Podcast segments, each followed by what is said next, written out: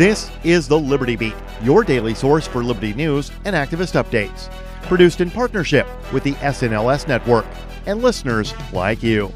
Online at snlsnetwork.com. I'm Mick Murrow with your latest edition of The Liberty Beat. Gold is trading at $1,782, silver at $18.18, and Bitcoin is trading around $9,076. Today's gold, silver, and Bitcoin prices are brought to you by Brave Botanicals, high-quality kratom and CBD at reasonable prices with excellent customer service. Brave Botanicals is activist-owned and mission-driven. The Liberty Beat and Brave Botanicals believe so strongly in the power of kratom, we're giving it away for free. Just go to libertybeat.news/freekratom. This is The Liberty Beat at snlsnetwork.com. In the news, the controversial rapper and entrepreneur Kanye West has stated in numerous interviews over the past few years that he's been preparing for a career in politics. But now he's taken it a bit further with a tweet announcing his intentions of running for president. It's not entirely clear if he plans on running for office this year, because it's extremely late in the campaign process and pretty much impossible to make a serious effort at this point. But his tweet did end with the hashtag 2020Vision. In a Twitter post Saturday night, West sent out a tweet to his followers that read, quote, "We must now realize the promise of America by trusting God, unifying our vision, and building our future. I am running for president of the United States," end quote. Now is followed by the hashtag. West has become extremely controversial in recent years due to his public support of Donald Trump. However, Kanye West and Kim Kardashian have used their influence with Trump to have multiple nonviolent offenders released from prison.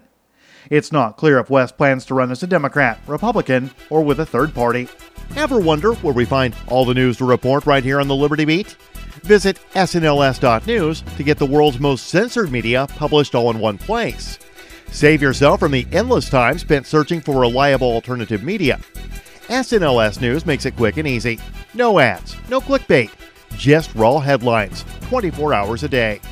Visit snls.news and get informed today without the corporate media spin. Your news now continues.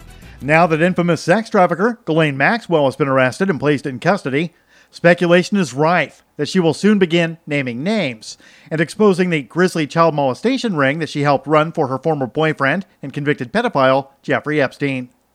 The Mind Unleashed reports that she is reportedly not expected to spill any details about Prince Andrew, the Duke of York, according to a confidant of Maxwell.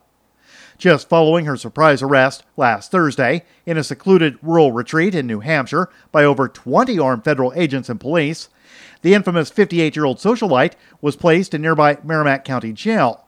She's expected to soon be transferred to New York before she arrives in court later this week.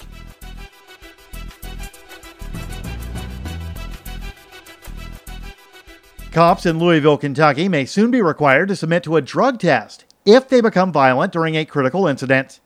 In a first-of-its-kind proposal in the department, the Louisville Metro Council is pushing through an ordinance that will require police officers to submit to a drug and alcohol test if they shoot or hurt someone. The Free Thought Project reports that Democratic 6th District Council President David James is co-sponsoring the legislation, along with Councilwoman Barbara Sexton-Smith, a Democrat from the 4th District. They point out how drugs and alcohol can severely alter a person's perspective, which is why they want the citizens of Louisville to know if an officer was on drugs or alcohol at the time they commit violence.